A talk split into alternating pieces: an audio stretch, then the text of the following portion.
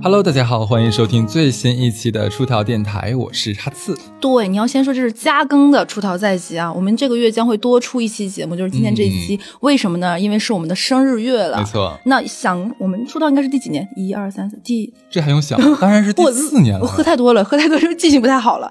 我记得好像前几年每一年我们都会有台庆的特别节目啊，就像我们这种啊魔都的都市丽人，那这种节目呢我们肯定要有一些大操大办的。是。你还记得去年我们干什么了吗？嗯，去年应该是请了过往我们上过电台的嘉宾，然后一起有祝福。那像我们肯定，因为很之前很久以前就会有人来问我们说，那你们今年会有哪些？还有人在 Q 我们说，哦，去年抽奖中了什么什么福利？那作为这样，我们怎么说呢？我们应该叫做每年都会有新的乐趣。我们今年肯定也要大操大办。我们线下已经大概组织好了流水席呀，包括唱出席上海时装周，嗯。住口！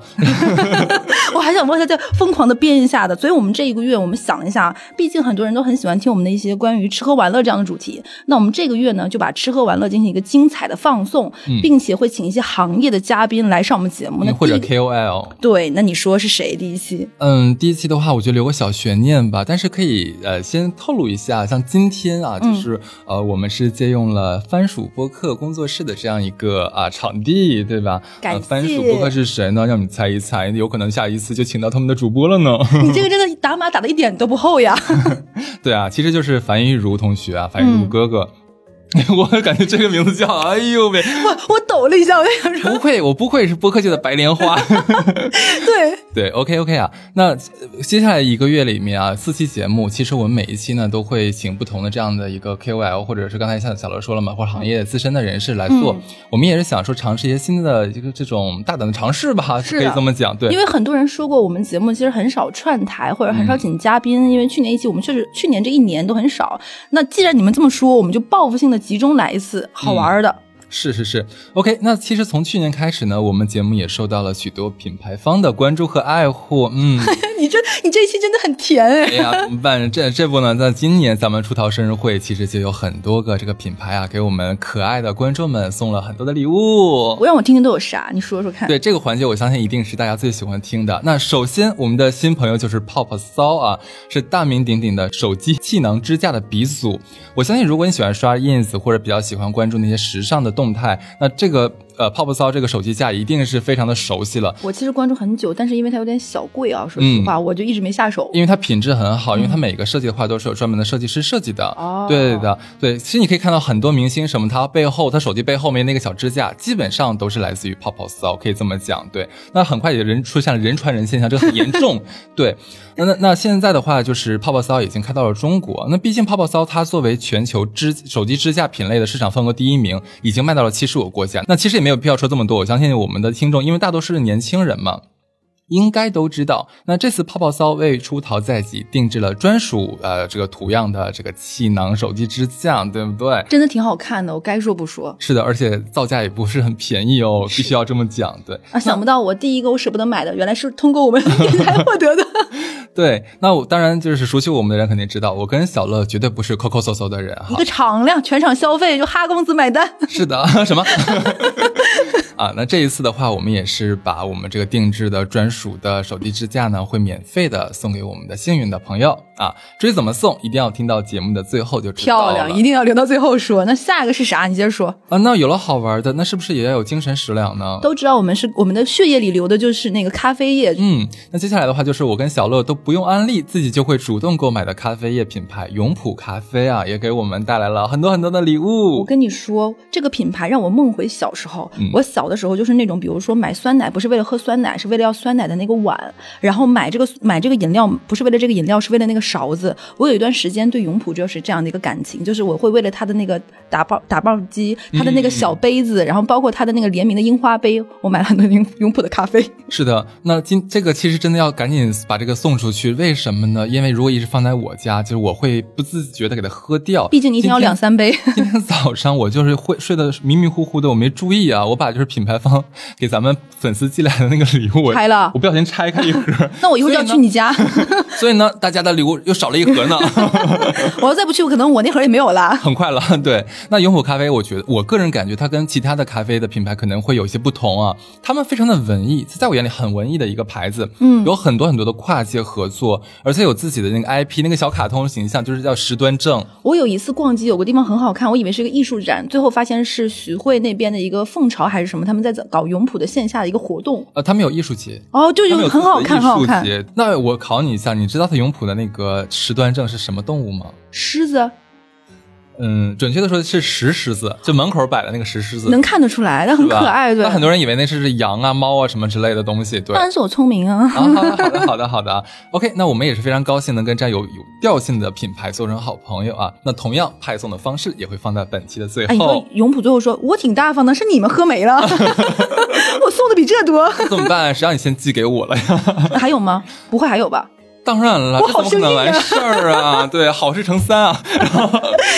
对我们接下来要介绍的是，我真的想鼓鼓掌，啪啪啪鼓鼓掌啊！就是宝乐利家旗下的威士忌品牌 Jameson 也赞助了出逃在即。哎，我说到这我都快哭出来。你就你也知道，我是一个很爱酒的人士，然后在微博上都呼唤过，就这么多品牌找过我们，为什么从来没有酒？嗯，这不就来了吗？慧眼识珠呀！而且一来还是来的是宝乐利家，哎，对呀，对不对？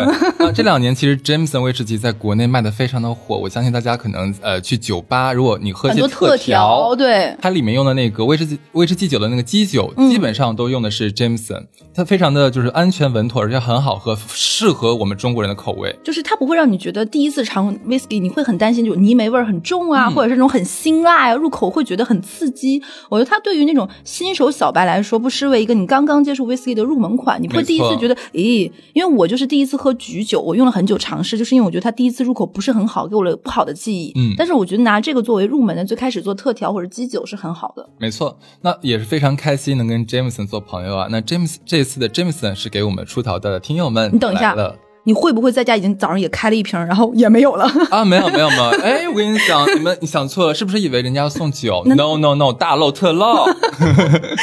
对，这次人家准备的礼物是皮革酒壶和保温酒壶。你是不是把酒壶里面的酒已经喝掉了？倒了咖啡 没有了。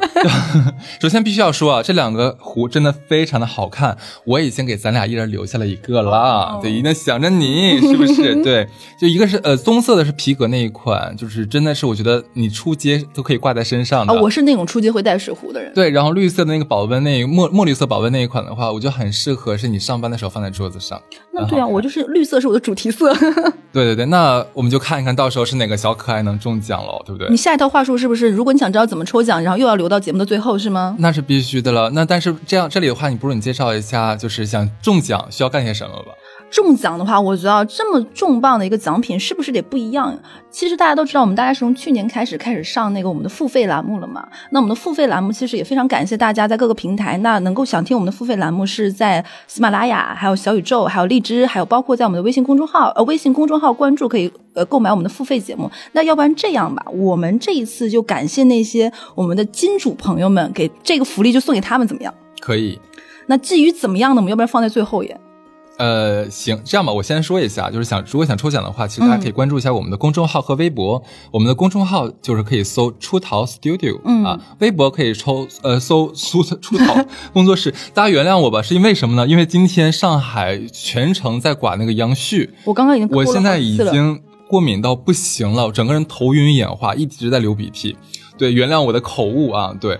那呃，大家可以在这个公众号里面添加小客服的微信，那他他会把你拉到我们的粉丝群里面去。那最新的节目提醒和活动呢，你都会第一时间知道。而且在公众号里面，像小乐说的，你也可以收听我们的付费节目，而且更加方便和安全一些。对，不怕被发被下架，对不对？是的。然后之前就有很多人问我说，哎，往期几个节目好像在几个平台找不到了。嗯。那其实如果这样的朋友，你们可以翻在我们的公众号里，这些节目你还是翻得到的。嗯，好。那 OK，前面已经铺垫很久了，那我们说回正题吧。其实每一年的生日会，我们俩都会比较纠结啊，做个什么主题好呢？因为它是个命题作文，就很不适合我俩的这种风格。对，而且像我是特别，就是哈，我们俩这个节目最大的问题就是哈次要一直把我蹬回来，就我很容易跑偏，就像天上的风筝一样来回飘舞。就哈次每次跟我说：“姐，咱们今天你就记住不要 跑得太远。”对，那正巧呢，今年其实身边会有很多朋友有自己做播客的这个想法，包括我们这两年也都会陆续有一些粉丝朋友会私信小客服说也想做播客，能不能有什么经验可以分享一下？嗯，那我俩其实也是做了四年了，大哥哥大姐姐了也是。如果经验倒是谈不上，那毕竟咱也没有做到头部嘛，对不对？但承蒙各位不弃，让我们一直坚持到了今天。我们俩就是跟大家分享一下我们做播客这些年来的一些小体会，看看你能不能用得上啊，这样子。那 OK，那首先第一个第一块就是，那咱为什么要做播客呢？就是你有这么多自媒体形式，为什么要一定要选播客呢？其实我会先先说一点啊，就我自己归纳的什么样的人比较适合做播客，那五点。第一点是声音好听，这一点我我认为是音频类的自媒体的一个先决条件。是的，对，如果你的声音比较好听，再加上你的故事很有很有意思的话，那可能是很吸引人、很抓人。甚至有的人会把这些说话好听的人的声音当做自己伴着自己睡眠的一个良药，对不对？呃，当然怎么说呢？你有好听的声音是最好，没有的话也没关系。那就到第二个点了，你很有表达欲且有趣。对这两点，你你是怎么看？你知道我刚刚你在说你刚刚第一个问题的时候，我想了很久，我为什么会做播播客？其实听过我们节目的人都知道，我做播客是哈次他想做播客，因为我们两个里面，我觉得哈次是更坚持、更有想法的一个。哈次是想做播客的时候想到说，哎，我们是不是可以找一个就是常驻嘉宾，偶尔来玩一玩？他想到了我，所以我觉得哈次想到我的原因，可能就是我有旺盛的表达欲。其次就是，哎，还挺好玩的，可能这是一个双向选择的一个过程，所以这是我做播客的原因。刚刚哈次说说是做播客要声音好听，我在想说。嗯，幸好他接句话接下来没有说普通话要好，因为这一点我是不具备的。口条要好，例如说不能像我吞音吐呃咬字，对吧？像小乐是各种那个跑偏，包括造词、语言匮乏。那那第四点的话，我认为其实是持之以恒啊。没错，对这个的话，后面会有一些数据会给大家。持之以恒其实是你做播客的或者做任何自媒体，我相信是一个很重要的品质。那最后一个可能大家想不到是谦逊。我写的谦逊，我真的是认为，不管说你的播客呃有多少人听，或者说不管是你你现在是有多么在你的专业领域上有多么的呃有话语权或怎么样，但是在呃跟大家表达的时候，其实还是要用最嗯谦卑的心去把一个该你想表达的东西表达出去，而不是站在一个高位向下俯视的这样的角度去觉得啊你们都不懂，那我来就普度你们吧。嗯其实我觉得这个的话，不仅是。不会给给自己一个很好的内部的提升，也不会让外部的听的人感受更好。而且我觉得播客这个有一个“远”字妙不可言，就有的人有，就是我们最近有一期大家很喜欢听的，就是我们在讲社会观察那一期嘛。其实我觉得我我觉得做播客还有一点就是大家要有那种。观察生活的小亮眼睛，哎，你会发现很多，你会挖掘一些有意思的点，然后甚至能把这个事情妙趣横生的表现出来。那可能生活中有没有那么多有趣有趣的事呢？其实就在一个“缘”字儿。对，那我们做播客就是我们撞着太多这种奇奇怪怪的事儿了，就想跟大家分享着玩。的确，就刚才我其实中间有个有趣啊，我是捏到第二点里面，确实一点很重要，我必须要跟大家讲一下为什么，因为。现在播客它不是最主流的一个自媒体方式，它其实还是算比较小众的，还是视频这一类的。当然一定是视频，这是没有办法的。为什么视频的话，它是多感官同时来刺激观众的？你想，它有。一呃，影像对吧？你能看到这个 UP 主本人，你能看到周边的一些这个场景呀、灯光，你都能看得到。然后同时呢，他也你能听到他的声音、他的表达，甚至里面可能还会有剧情等等等等。它是以等于说是一个三百六十度打包的一个作品呈现给你的，这当然很吸引我们了。但是我们作为音频类的，那我们只有一条感官，就只能通过听，对吧？这个时候你的有趣。就显得异常的重要了，就是你的加分项变得很加分，但你的减分项也变得很减分。是的，OK OK，那这这五条的话是我觉得，呃，我个人感觉啊，什么人适合做播客啊？那接下来的话，我觉得还有一条是什么呢？如果说呃你想做这件事情，那必须是要靠爱发电的。我刚刚就想说这件事情，让我就是。每一次在我们做这个年度年度盘点，或者是在在生在做生日的时候，我又有点像喝醉酒的那种感觉，就会跟哈斯反复讲，我说你还记不记得我们刚开始有这档节目的时候，大概有前十个月还是前十一个月，我们是没有什么听众的，大概一期就是一百来人的收听量，这一百来人里面可能很多还是我们的朋友，就觉得哎有意思，这个故事里有我在听，嗯，你想想一百多人的收听量能有什么收入，或者是有什么样的广告，这是不可能的。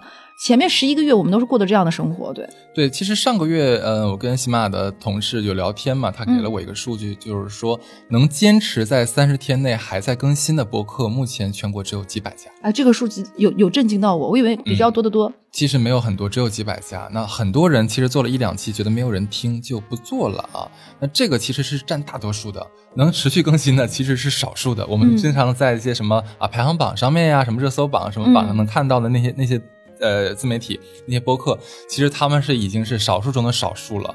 不是说没有新的播客出现，不是的，很多每一天都有新的播客出现，只是很多人都弃掉了，就一茬又一茬这种的来了新的，然后以前的也走了。对对对对对，其实所以我就觉得说，你做这件事情，那怎么说呢？呃，你可以最开始不把它当做你的事业，你可以当做你生活中的一个调剂品啊。我我我感觉我有能力做这个事情，然后我好像也有点兴趣，那不然做的试试看。你可以把它当做这样的一个定位，但但是如果真的想做的话，要持续做下去。那同时就演变到第二天我要说的了，那是不是你想通过做播客来养活自己？啊，你真的是很实在了，你讲到这一层，对吧？那。我我觉得我跟小乐是同样的这个答复啊，趁早打消吧。首先跟大家讲，就是在我们整个播客行业，能接到广告的播客是很少很少的，能持续接到广告的，那就是凤毛麟角了。能把广告价格要高的，那真是我就是很。很难，他就很这都不能叫少了，可能就那么一两家。我就给大家这样吧拿一个，就比如说你看一个视频，基本上一个厉害的视频，大家都是什么几百万的浏览量，几十万的观看量。但你看看在播客这个行业，其实一档播客节目的某一期播放量，比如说在某个平台加起来能超过五万，其实都不多的。所以大家就知道这个整个这个池子就这么大，你又期望能要到多少广告广告费呢？没错，而且你看，像我们这个行业的大头部，嗯，应该也就是五十多万，应该我不知道有没有到六十万粉丝，可能也就五六十万这个样子。但是你看小红书啊，或者看那个 B 站，反千万粉丝，你这个体量是没有办法比的。那广告商人家也是为了，就是说我投出去一毛钱，我要听到一毛钱的响声，对不对？是的。那你一共就这么点受众，那我给你这个广告费的时候，这个预算当然是要砍得很低很低了。对吧？对。而你刚刚说的那个，就是记不记得我们之前有一档有一期节目，就是你你策划的叫做那个打假伪副业的那一期。嗯。当时就有人在评论区和私信问我，哎，那你们怎么不讲播客呢？因为我心里，我跟哈斯肯定是没把这个当副业在干。对。对，这是实话。就我们俩肯定也是没指望这个说能够收入 cover 到一个正常工作的收入，或者指他赚钱。还有一点就是。我们并不觉得做播客很辛苦，就好多人来问过我们俩，你们做了这么多期，会不会已经到了这种想创意的瓶颈？各方面，我觉得本质上我们俩还能做到现在，还愿意做，并且每次见面都很开心。我们俩还有这个表达欲和倾诉欲，并且不把这个当成一个事儿，就是这这个事儿像干活一样很辛苦。对，的确，那我相信可能很多人啊，就是有听到一些比较头部的播客，那他们可能说啊，现在已经完全可以靠播客来养活自己了。但其实是这样子的，它肯定不能是单独依靠广告费，因为我们播客的收入其实就可能呃三块吧。嗯，第一个是做接广告啊，接广告一单接一单的钱；第二是卖付费的节目啊，这个东西，这个其实赚的没有很多，可以看跟跟跟大家讲一下。那第三个的话，那可能就是你在你自己的这个微信群里面，自己粉丝群里面做一些营。销、做一些活动可以收一些场地费啊，或者收一些活动费之类的。其实你听听这三个东西，有有哪个是真的能让你维持一个比较正常的生活、稳定的？是的，就是其实我跟小乐我们的节目已经算是广告算算算多的了。对，很多人都说，哎，你们好都没有接过广告，不是我们才算多的了，已经。是我们广告有的时候蛮柔软。对对对对对，就但是也只是这个样子。我也可以。很负责跟大家讲，就是我们的广告收入，就我们所有的收入加在一起的话，是完全没有办法来覆盖我们正常就最低的一个生活的呃这个消费的，对，是肯定无法就是覆盖掉的啊，是这样子。然后呢，我之前有朋友他在做想做播客之前有问过我说，可不可以参考那些短视频的玩法？什么叫玩法？就是做矩阵，那同样写一篇成功学文案啊，就是那可能呃，假如写一个三千字的 A A 账号。发前五百字，B 账号发中间五百字，呃，以此类推，这样子会不会总有一个号能做起来，然后能变现来卖课程？这是抖音玩法呀，这是抖音玩法。但是我我我个人的感觉是不太一样，因为这两个是完全不同的赛道，甚至受众都不能是划等号的，对不对？那抖音，呃，因为它可以理解为它没有门槛，对吧？什么人都可以去听，可能有文化的、没文化的、有耐心的、没耐心都可以。但是播客。它是个天然的、非常长内容的，你甚至都看不到进度条。你甚至都不能快进，你不知道快进到哪里去了，你可能来回要倒一些想听你想听的部分，对不对？那对于这些，呃，可能需要长内容。是的，而且我们之前有一个数据，某一之前节目有讲过，其实听播客的啊，它高学历的占比是非常高的。那他们更喜欢是有一些更深度的连接，你的内容、你的呃想法，或者说你的价值观能打动他的，嗯，对不对？这个才能促进他能听完。一期四五十分钟，甚至一个多小时的节目，你用如果用这种比较烂俗的玩法，这些浮皮潦草的东西，你想去打动这些人吗？那我觉得是第二比较天真的事情。哎，你这刚刚说到我，我前段时间有一个做播客的一个朋友在一起聊天，他当时说一句话，我特别触动我。他说：“你觉不觉得玩短视，并不是说那个 low？他说你有没有觉得那一类的内容，就比如说你刷一个短视频，你是希望基本上十秒钟就一下子有个爆款，能刷抓住眼球的。”所以，在我做短视频这类内容，其实大家是需要金句的，嗯，但没有人说做播客需要金句的，嗯，就播客的内容是一个你需要一长段的输出，然后最后能提炼出一个观点的，或者是就这一长段输出是为了表达你前面抛出来某个内容的，你是不需要金句的，嗯，你是需要一个完整的表达的。但做视频类内容的话，你是需要不停的出爆款，不停的出金句，让大家觉得，哎，对哦，其实这个东西有多对呢？就一下子就可以了。是我前两天刚呃跟一个做那个呃美妆的一个朋友，他他是做。抖音的，我跟他聊了一下，我就说，我说你的视频要么太短了吧？有的时候看你那个就是推荐东西，好像就是要介绍，就是要这个，没有太听太听全面，然后这一条就过去了，没了。他说没有办法。因为现在要求就是你尽量控制在一分半以内，如果你长了的话，大家是根本不可能听的。就刷走了。如果你听不完，你这个完播率达不达不到那个那个一定标准的话，那平台可能会对你有一些降权，然后广告商呃品牌主可能会对你有一些意见这样子，所以你必须要很短，然后可能就那些比较重要的信息，真的功能性原理的东西你都不能说。我说那我看就可能我们就不是受众，知道吧？我说我看视频，我就想知道一个为什么。对，告诉我之后的话，我会有的放矢的去改变，或去解决一个问题。你只给我一个结果，然后就会说好棒，这个超赞，你要买啊，姐妹们，这个东西你怎么打动我呢？无法说服我们的呀。他说，然后人家看着我就说，那就是可以打动呀。我说那好吧，好吧，怪我了。对，OK。那刚才讲了一下，就是比较前期的这样一个问题啊。那我们接下来的话就会说，准备做播客会不会比较麻烦一点啊？首先要跟大家讲。呃，你不需要有任何的什么复杂的物理条件，你有手机就可以。这就是你就在说咱俩吗？不就是？我跟小乐，我们的出逃在即啊，其实是出逃电台嘛。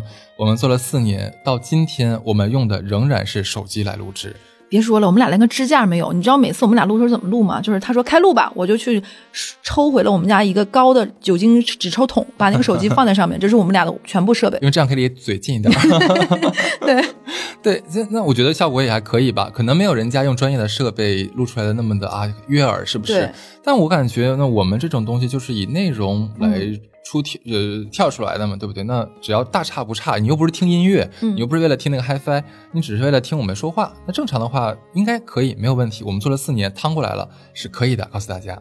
那第二个，那我是不是要写很复杂的稿子，要什么对话框啊？然后要里面很多，就是这部分要什么情感啊？这部分要有什么金句啊？我觉得要看他做什么内容。嗯，我觉得如果是那种，就是嗯。什么影评类的啊，书评类的那种，很偏文本类的，可能它是需要写出框的，嗯，但并不是所有的节目都需要。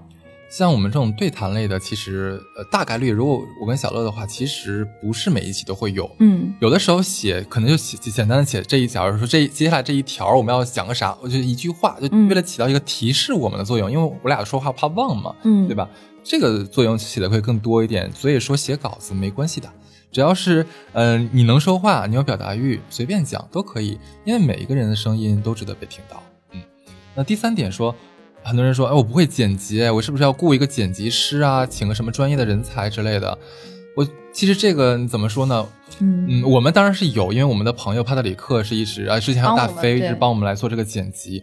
当然，我后期中间我有自己尝试去学了一下那个阿杜比的那个软件，A U 那个软件。哦呦，外面在装修吗？对。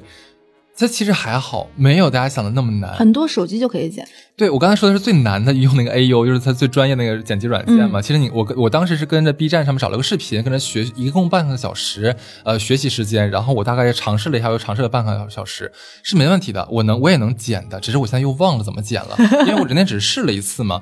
所以说，就是这个，我已经给你把最难的这个上限难度给你大家讲了，还蛮简单的，一个小时你就能搞定。你自己的话可没有问题。那现在很多 A P P，像喜马拉雅啊等等等等很多，我我隐约那些荔枝好像也有，它有一个自自己的那个剪辑的那个功能。对对对，你在它的那个 A P P 上面点那个录音，它会有，就是你可以配乐，你可以剪辑，然后你可以假如说像那个 mute 掉一些声音等等等等等等。所以说现在就是录制这个东西不用担心，你该有的用具都会有。如果你有一个很靠谱的朋友呢，其实这些都没有都不用管的。你知道我就是那种每一期我只要出个嘴就行了，嗯，剪呀、传呀什么都不需要我，就是因为我有哈字呀。你们有吗？搞到主要是我们的台台柱子啊，我们的输观点输出啊，我就准备了个嘴，对 对。第四，大家可能想不到吧？你知道很多人会问我啊，注册会不会很难？对，会有人来问。对对对，那我们也可以跟大家讲，咱总注册过任就随便一个 A P P 吧。跟那个难度是一样的。那你们那些交友软件都是咋注册呀？你咋就会了呢？对，它可能比说那个交友软件可能要稍微再复杂个一两步。是什么呢？就是你可能要上传你的身份证。哦。对，你的身份证就是你手持身份证拍个照片传上去，就是等于说，那你毕竟你要后面你要发发表你的观点嘛？你万一发表一些大逆不道的观点，在国内是不可以的哦。果然我啥也不知道，都是你。所以说是需要这一步的啊，其实很简单，没有很难啊。所以说准备工作跟大家讲了，就这几步。哎，我问你，你有没有那些朋友，就问过你很多次做播客的很多很多问题，到现在半年了或者是一年了，他这个播客还没有做起来，他断断续续问过你很久，最后就没声了。我相信现在在听这一期节目的人，应该有好好几个我这个朋友。我有我有大概七八个朋友做过这种的，然后问过非常详细的问题，就刚才你那些都问了，我也是，三条捋序也都讲了，然后最后没有声了。嗯，对，说的就是你们，我知道你们在听。OK，那接下来说啊，那 OK，我们也准备好了，对吧？什么手机拿起来了，也支起来了啊，录音键打开了。那内容方向怎么定啊？那第一条，其实我觉得是一定要尽量讲你熟悉的，或者说你有深入了解的领域，因为现在可能跟早期的博客不太一样，像早期呃，主要是集中在像我们这种杂谈类的、闲聊类的啊，每一期主题可以不固定。呃，现在其实比较呃流行一点的是你做垂直类的，对，比如说可能做美妆，可能做消费，讲体育，讲体育是体育，讲文化会再细分一分，篮球、足球，对，是的，会有专门讲什么刑事案件的，等等等等。那可能在金融里面都会有细分，就比如说专门讲保险的，然后专门讲房地产的，讲没有都非常非常垂直，包括讲酒的。如果你讲呃，如果你有一个垂直的领域，然后你愿意把它就是你有的说啊，这样子，其实平台啊，或者说是你的目标客群会很快的锁定到你，那你可能会涨粉很快，是的，你可能会很快得到这个平台的关注，甚至品牌方的关注啊，这个是我们比较建议的。当然，想做闲聊类的也可以，但是核心。我觉得有个大核心是需要你是个有趣的人，对，你要说话很好玩。我记得那当然不是自夸了，那的确就是呃，我们一个朋友在听我们节目的时候给我们了一个定义，就说其实呃，我挺喜欢听你们节目的，为什么？就是因为你们有的时候在讲很多干货的时候，是用非常快乐、欢乐的这个基调来讲，而不是像在说教，就像我在上一个大学的公开课一样那一种。甚至就很多人说，嗯，就总感觉那个表达者是一个俯视的角度，高高在上，我教你点。什么东西？对我肯定是有什么比你见识过人的地方。我告诉你，你听我说。对，所以说，嗯，OK，那这个就是我们也趟过来了。我觉得我们这种方式也蛮好的。如果你你也想聊我们这一类的话。可能我们这个也可以借鉴一下，对吧？是好用的。而且如果说到这里，我觉得如果是走这种闲聊类的内容，其实个人觉得一个人是蛮蛮难的。嗯，就是我觉得一个人完成一整段的表达，自己 Q 自己，自己在 call back 是很难。如果你有一个同样有趣的好朋友，像我们这种搭档的形式，我觉得，而且你们还有默契，我觉得是更简单、更容易一点，彼此留好气口。对你说斜两类的话，我还真听了一个，就是自己一个人单口，真真的很厉害，我觉得这真的非常棒。其他有个前提啊，他这个人表达是非，首先是非常优秀的，他的表达能力很完整。第二，他个人的经历是足以支撑他目前这个期呃录的期数的，嗯，所以说他我看他的粉丝涨得也蛮快的啊，这个就不说是谁了，我自己偷摸听不告诉你们。OK，那如果你不是以上这两类，你是第三类啊，你是一个非常尊崇自我，不是很在乎外界的反馈的这样的表达者，那没关系，你可以做一些相对比较具有争议的方向的。这种很酷诶，因为他可能他就是因为一旦涉及到有点尖锐、有点敏感，然后表达非常多的态度，那势必就会听到不同的声音。那听到不同声音就一定会被骂，这很正常，对，就一定会这个样子，就也考验了我觉得这个人的不心理素质。当然，就是他这个会有有一个，就像一个一把剑嘛，对不对？有两面。那坏的一面是你刺激到了呃一些群体，对不对？好的一面呢是，如果很拥护你表达的人，那他会跟你绑定的非常的紧密，因为你们的态度达到了共振。是的，而且他所有人都觉得我们需要有一个替我发声的人，嗯，需要有一个振耳发聩的发声者。那这个时候，如果你出现了，其实你会成为这个细分的这个价值观里面的一个很大的 KOL，你的粘性可能是远远超过我们这种嗯。我们这种比较平和的博主的，而且其实大家说什么，哎，垂直是不是你就窄了？我觉得大家前面先不要想那么多，全中国这么多亿人口，你细分的领域再再窄，都比一个别的小国的国家人多，所以就真的不要太前面在乎这个事情。是的，而且是你没，就是先不要想那么多，你先做，嗯，你先做几期，你慢慢摸方向，然后慢慢去调整调整自己的呃细微的一个走向，对吧？所以说，我不太觉得一个。呃，小众领域可能会有没有没有内容可聊。如果是你觉得做了几期没有内容可聊的话，那可能咱们可以先停下来，再找一找，挖掘挖掘，是不是？那可能是你前期或者说你对这个行业本身可能没有达到你想象中的那么了解。而且我觉得你做节目的过程，我我感觉我们做出逃，个人感悟就有点像女娲造人的感觉。嗯，其实最开始可能我们没有完全想好说这个节目长得什么样，但是我们可能定下来这个节目相对轻松或什么样的一个基调，慢慢其实这个节目在我们手里一点点塑造成我们更喜欢的样子和我们更喜欢的形式和我们慢慢更驾轻就熟的表达，这是一个双相互磨合的过程。就包括可能我现在还是一个嗯。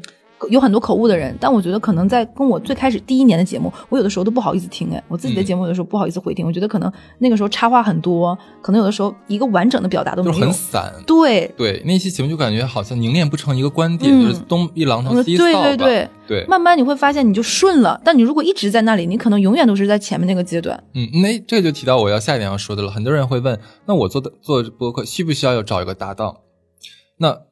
小罗其实刚才有提隐约提到说，如果说你自己的表达就很好，嗯，你可以把故事讲得非常生动有趣，能展现你的个人魅力，对吧？那像有一些呃。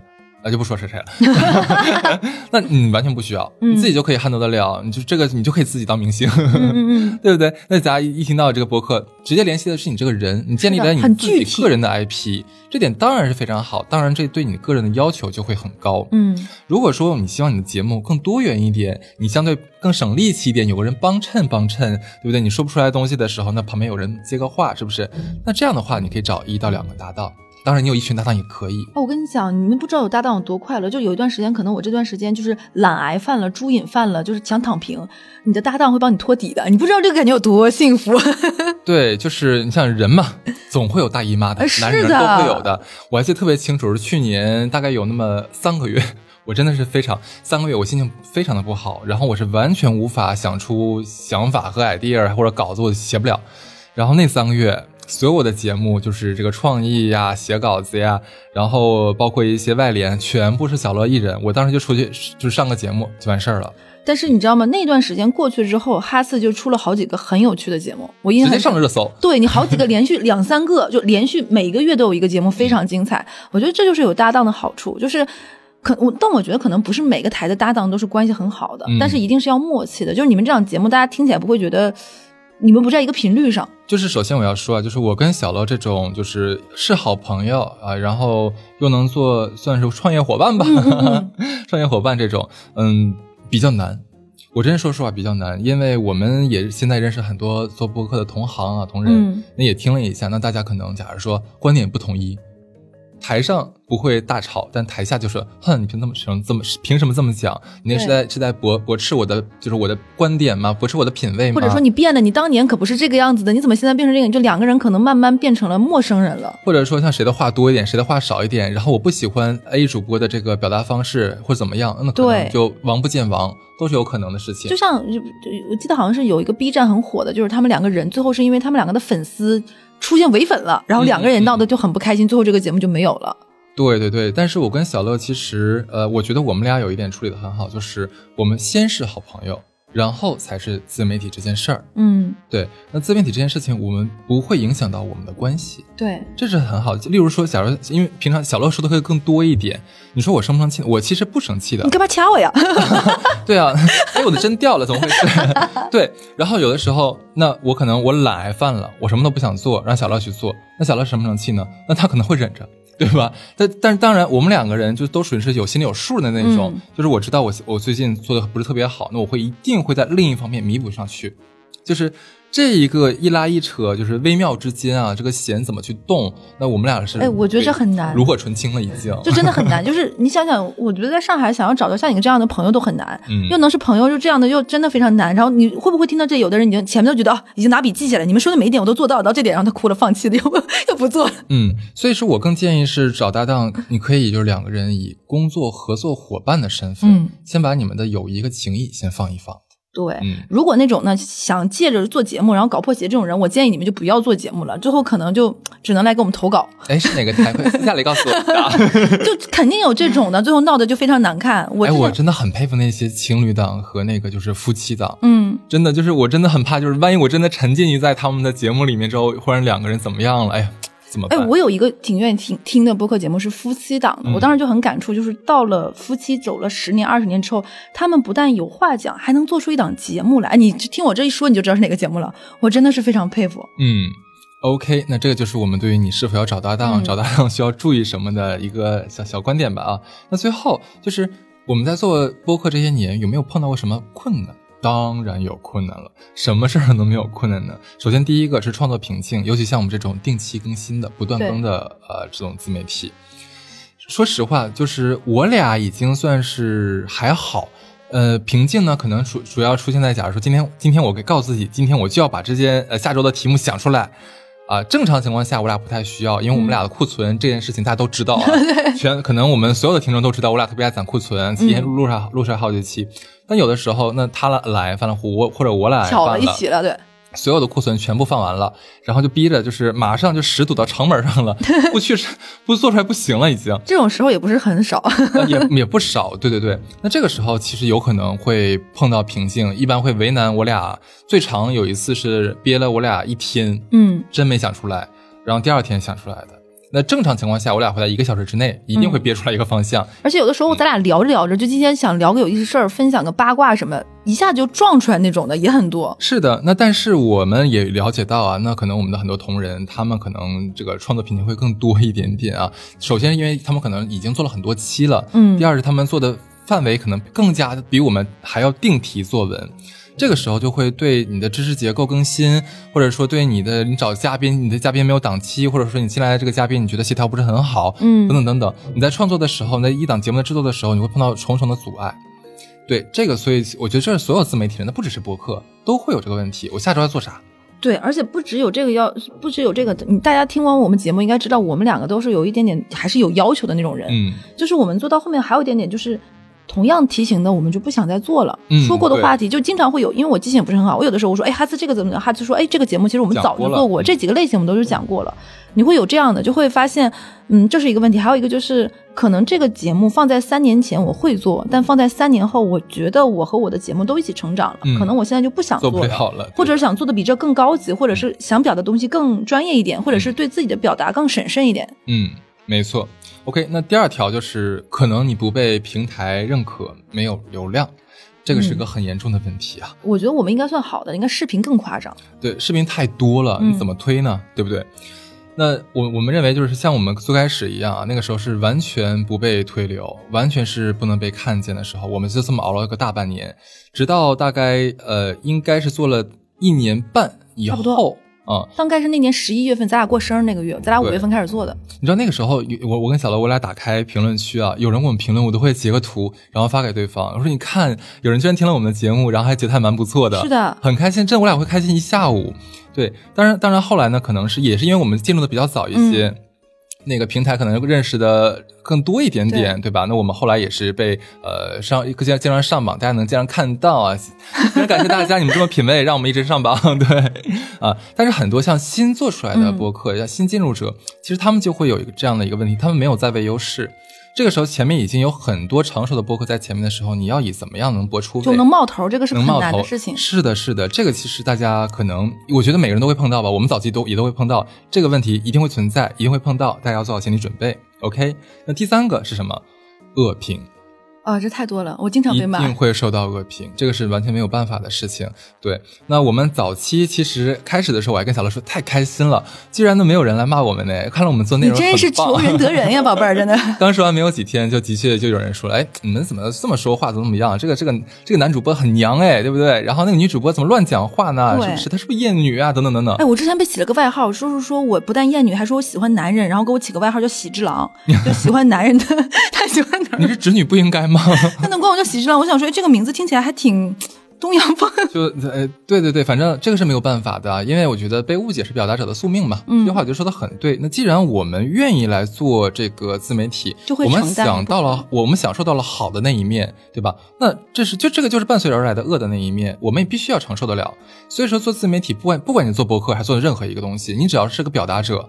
那你就要有个强心脏，你你的观点不被认可，你的这个随便一句话被人误解，然后别人骂你，甚至有的人他就是为了发泄情绪。嗯，我们甚至就是呃有朋友那种就是私信我们啊，就是说你们做的很很做的很好呀，傻叉，就是他就是想发泄一下，那你说你能怎么办呢？完全没有办法。哎，我遇到过那种给我私信说，哎，这期觉得挺好听，但我还要给你打个差评。嗯，会有会有，对，就。这个东西怎么说呢？所以说大家想做之前一定要做好这个心理准备。当然，我现在跟你讲这个话你是听不进去的，因为没有骂到你头上，你是感受不到的。真的有一天你就是感受了一次，哇塞，好多人觉得不喜欢你，然后骂你的时候。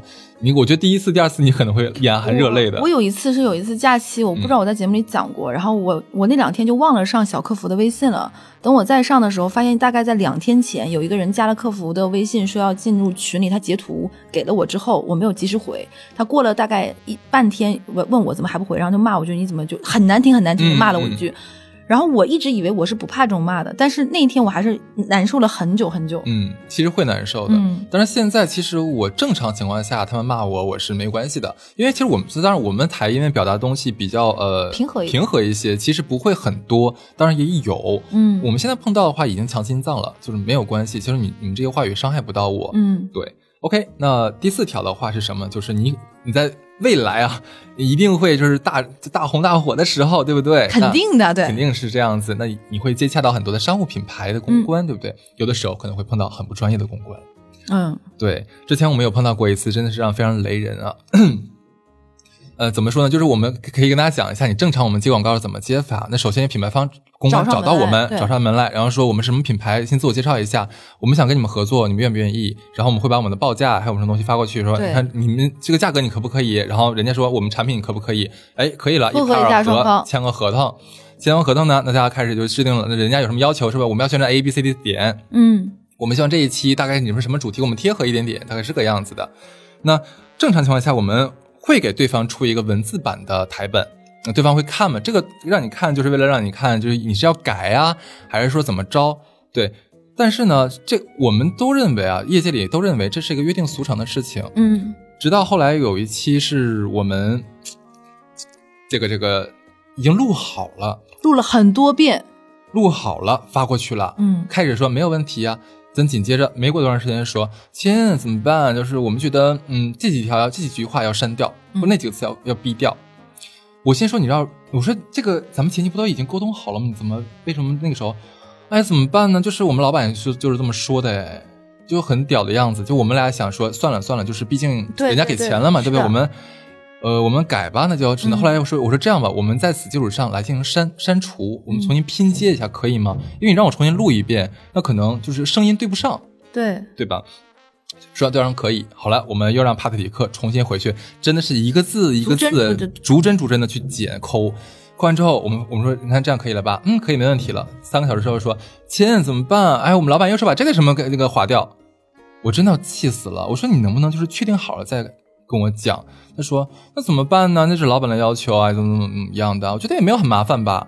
我先说，你要不你来试试，你行你来，对不对？因为我们其实是希望，就是这些剪辑之后不会显得特别的拼凑感。但是那一期其实真的很拼凑，我自己是很不满意的。嗯，对我我我不知道大家能不能听出来是哪一期啊？对，那但是没有办法，你就会碰到这样不专业的人，那那怎么办呢？那人家也给钱了，我们是一个服务的乙方，嗯，我们只能是尽可能的满足吧。对，如果你未来的话，大概率也会碰到，因为还蛮多的。恭喜大家都早早接到商务了，肯定是。OK 啊，那这基本上就是我们完整的做播客的一个心路历程，心路历程啊，希望能给大家一些小小的帮助啊。那接下来的话，哎，关键时刻到了，干什么呢？总算回到最开始那，大家还记得我们 几个思考题啊？大家还记得我们这一期要几个奖品吗？来抽奖方式啊，首先有我们有三个抽奖方式。我第一个是我最想要的，第一个就是抽奖方式是那个泡泡骚是啥？OK，首先第一个是关注我们的公众号出逃 Studio。